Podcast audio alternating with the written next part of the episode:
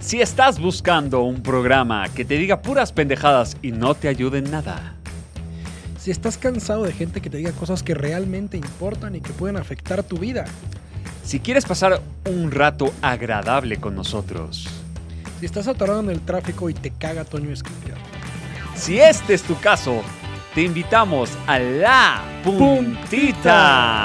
Donde nada, nunca es ni será suficiente. Este programa es patrocinado por por nadie, hijos de la chingada. Bienvenidos, damas y caballeros, a esta nueva no es etapa, es como como, como nuevo momento de la puntita nunca es suficiente, en donde de vez en cuando te daremos un capítulo de noticias relevantes en el mundo del marketing. Es para que no te desconectes del todo, para que sepas qué es lo que está pasando, las nuevas tendencias. Nos burlaremos de las marcas, como siempre lo hacemos, pero desde una perspectiva de noticias, ¿no? Porque normalmente decimos muchas pendejadas y ahora es momento de dejar que las pendejadas sean contadas por otras marcas. Así que, bienvenidos a la Puntita News. Bienvenidos a esta nueva sección llamada Random. Y el día de hoy empezaremos con una tendencia que algo que está pasando en el mundo que se llama el skin bursting. Hasta tuve que voltear a ver cómo se dice porque no tengo ni, ni idea, ¿no? Pero es básicamente publicidad a través de la piel. Sí, sí, como lo oyes, la gente que ama tanto una marca se la tatúa en la piel. Esto es muy común. Tal vez tú dices, ¿cómo te vas a tatuar una marca? es normal, ¿ok? Al parecer es normal. Y te voy a contar cuáles son las cinco marcas más tatuadas en el mundo. La número uno, con 474 mil fotografías en su hashtag, nada más para que vean la cantidad de gente que lo hace, es Disney. Cualquier personaje de Disney, el logotipo de Disney, eh, Nemo, eh, la Bella, la Bella. No, ahí te voy a poner ahorita al final una serie de imágenes para que lo veas, pero Disney es la marca más tatuada del mundo. Qué increíble, ¿no? Una marca dirigida a niños, la magia de Disney también se puede convertir en un tatuaje que te quede para toda la vida. Claro que sí, la segunda marca más utilizada en los tatuajes es nada más y nada menos que Nintendo. Nintendo. Y no me refiero solo al logotipo de, Nintendo, sino a los personajes. Que un Mario Bros. Que un... Eh, bueno, no, no es Mario Bros. Ya me corrigieron la vez pasada que no se dice Mario Bros. Porque es Brothers, bla, bla. Mario o un Luigi o un Yoshi o un dragón o una princesa, lo que a ti te guste, pero la segunda marca más tatuada en el mundo es nada más y nada menos que Nintendo. Y de ahí nos vamos a un clásico. Y es un clásico de las motocicletas. Si estás pensando en el correcto. Harley Davidson es la tercera marca más tatuada en el mundo. Ahí sí, normalmente es el logotipo, porque sí está bien mamalón. La verdad sí está chingón, ¿no? Eh, no te vas a tatuar el logotipo de, no sé, de tía Rosa, ¿no? Ese no creo que te impacte, ¿no? Pero el de Harley sí está Sí está poderoso. De ahí tenemos mi marca favorita, como de que no, que si yo quisiera hacer un tatuaje seguro me haría algo de esto. Y es nada más y nada menos que Lego. Lego, la verdad es que tiene una variedad increíble de ideas, de tatuajes. Entre ellas, por ejemplo, está eh, el, monito que armas tú en tu coche de Lego, pero por piecitas o alguna pieza en específico, o algún color en específico. Lego es la número 4. Y de ahí nos vamos a la número 5, que es una marca deportiva por excelencia, que es nada más y nada menos que Nike. Nike tiene también mucha variedad de tatuajes, entre ellos la famosa palomita o, este logotipo característico, pero también unos tenis Nike o algo representativo de la marca. Entonces, las cinco marcas más tatuadas del mundo son Disney, Nintendo, Harley Davidson, Lego y por último Nike. Ahí tienes la primera nota de la sección random. Lo bonito de esto es que, por ejemplo, muchas marcas lo han adoptado como una opción publicitaria. Por ejemplo, cuando se hizo muy eh, famoso y viral la, ¿cómo se llama esta madre? La, la serie Juego de Tronos, Game of Thrones, eh, en una de estas ferias que, hacían exhibiciones y demás, hacían tatuajes gratis de, de, Game of Thrones y bueno, había una fila interminable de gente. Entonces, si bien están regalando el tatuaje, pues toda la gente sube esa foto, las viraliza y le da obviamente mucho más empuje a las marcas. Nuevamente, si tu marca es eh, los, los, no sé, tacos Doña Chola, pues difícilmente, aunque regales tatuajes ahí en los tacos, se los van a poner, ¿ok? Entonces es de acuerdo a la marca que tengas. De ahí nos vamos a la segunda sección en donde tenemos varias noticias, que es la de deportes. Ok, vamos a empezar la sección de deportes con una campaña que hizo Chevrolet para todo el tema de los estereotipos de la mujer. Como hemos escuchado hace muchos años, desde que éramos chiquitos, las mujeres no saben caminar, siempre que hay un choque están involucradas las mujeres, las mujeres al volante son un peligro, entonces Chevrolet quiso combatir contra eso y utilizó y volteó a ver a mi pantalla para recordar bien el nombre, Domenica Arellano, que es una niña de 13 años, campeona internacional de karting en su categoría, hizo una campaña espectacular que me encantó, felicidades Chevrolet, en donde tiene enfrente a puros hombres, ¿no? Que no se les ve el rostro obviamente, en el carrito y en las espaldas tienen como estos estas frases estereotipadas, ¿no?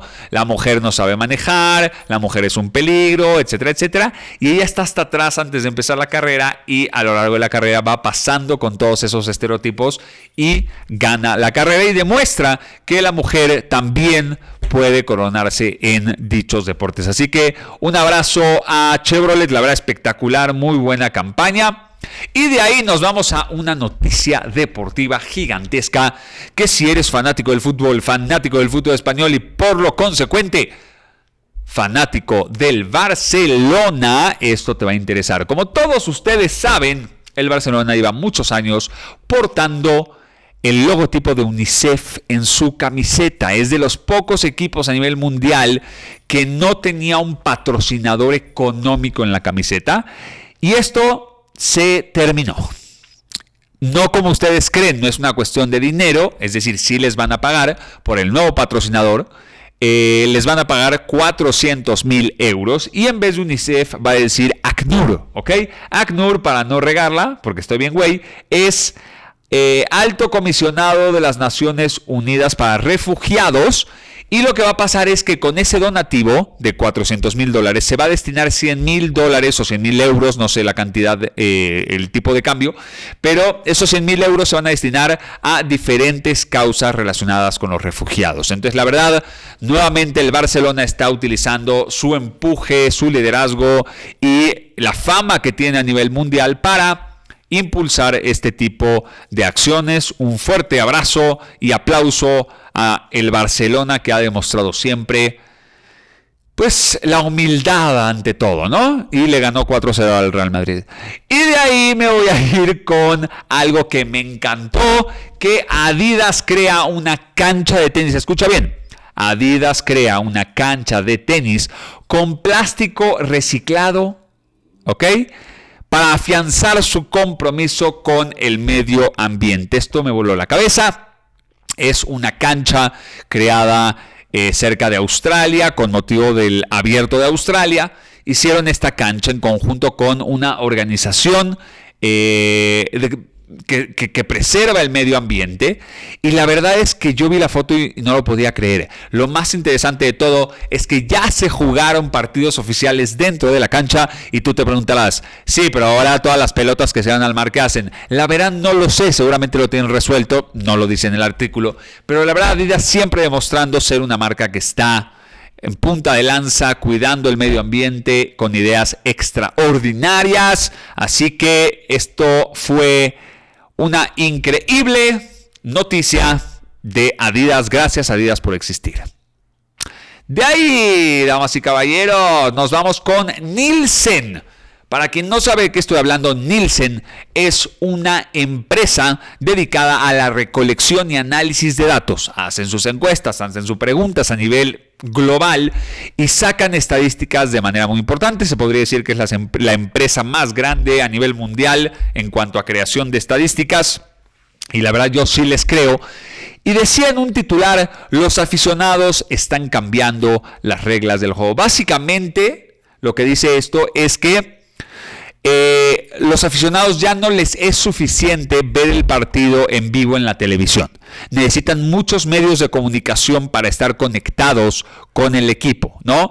Que el equipo sube fotos a Instagram y luego sube tweets de cómo va el partido y luego puedes ver pedacitos de los partidos en clips de Facebook y luego como muchas plataformas, incluso eh, radio, televisión, etcétera. Entonces, hoy en día las campañas del marketing dirigidas a los equipos tienen que tomar en cuenta todas estas plataformas que los aficionados están demandando. Otro dato impresionante al respecto es que para el 2026 se espera que blockchain, criptomonedas y los NFTs hayan patrocinado el deporte con más de 5 mil millones de dólares. Escúchame bien, 5 mil millones de dólares en patrocinios generados por blockchain, criptomoneda y NFT. Esto lo que nos está diciendo es que esta nueva tendencia de las criptomonedas, de los NFTs, de todo lo que se hace a través de blockchain, está metiéndole mucho, mucha inversión al patrocinio deportivo. De hecho, en este Super Bowl, en los comerciales de Estados Unidos que pagan millonadas por estar ahí, ya aparecieron eh, plataformas de criptomonedas haciendo sus anuncios. Esta fue la sección de deportes y los dejo entonces con la siguiente sección llamada Las marcas. En las marcas tenemos a dos rivales, dos rivales muy grandes de la telefonía a nivel mundial y voy a decirles qué está haciendo cada uno de ellos porque está muy interesante y muy espectacular. Tú me dices cuál te va a gustar más, ¿ok? Empezamos con Samsung.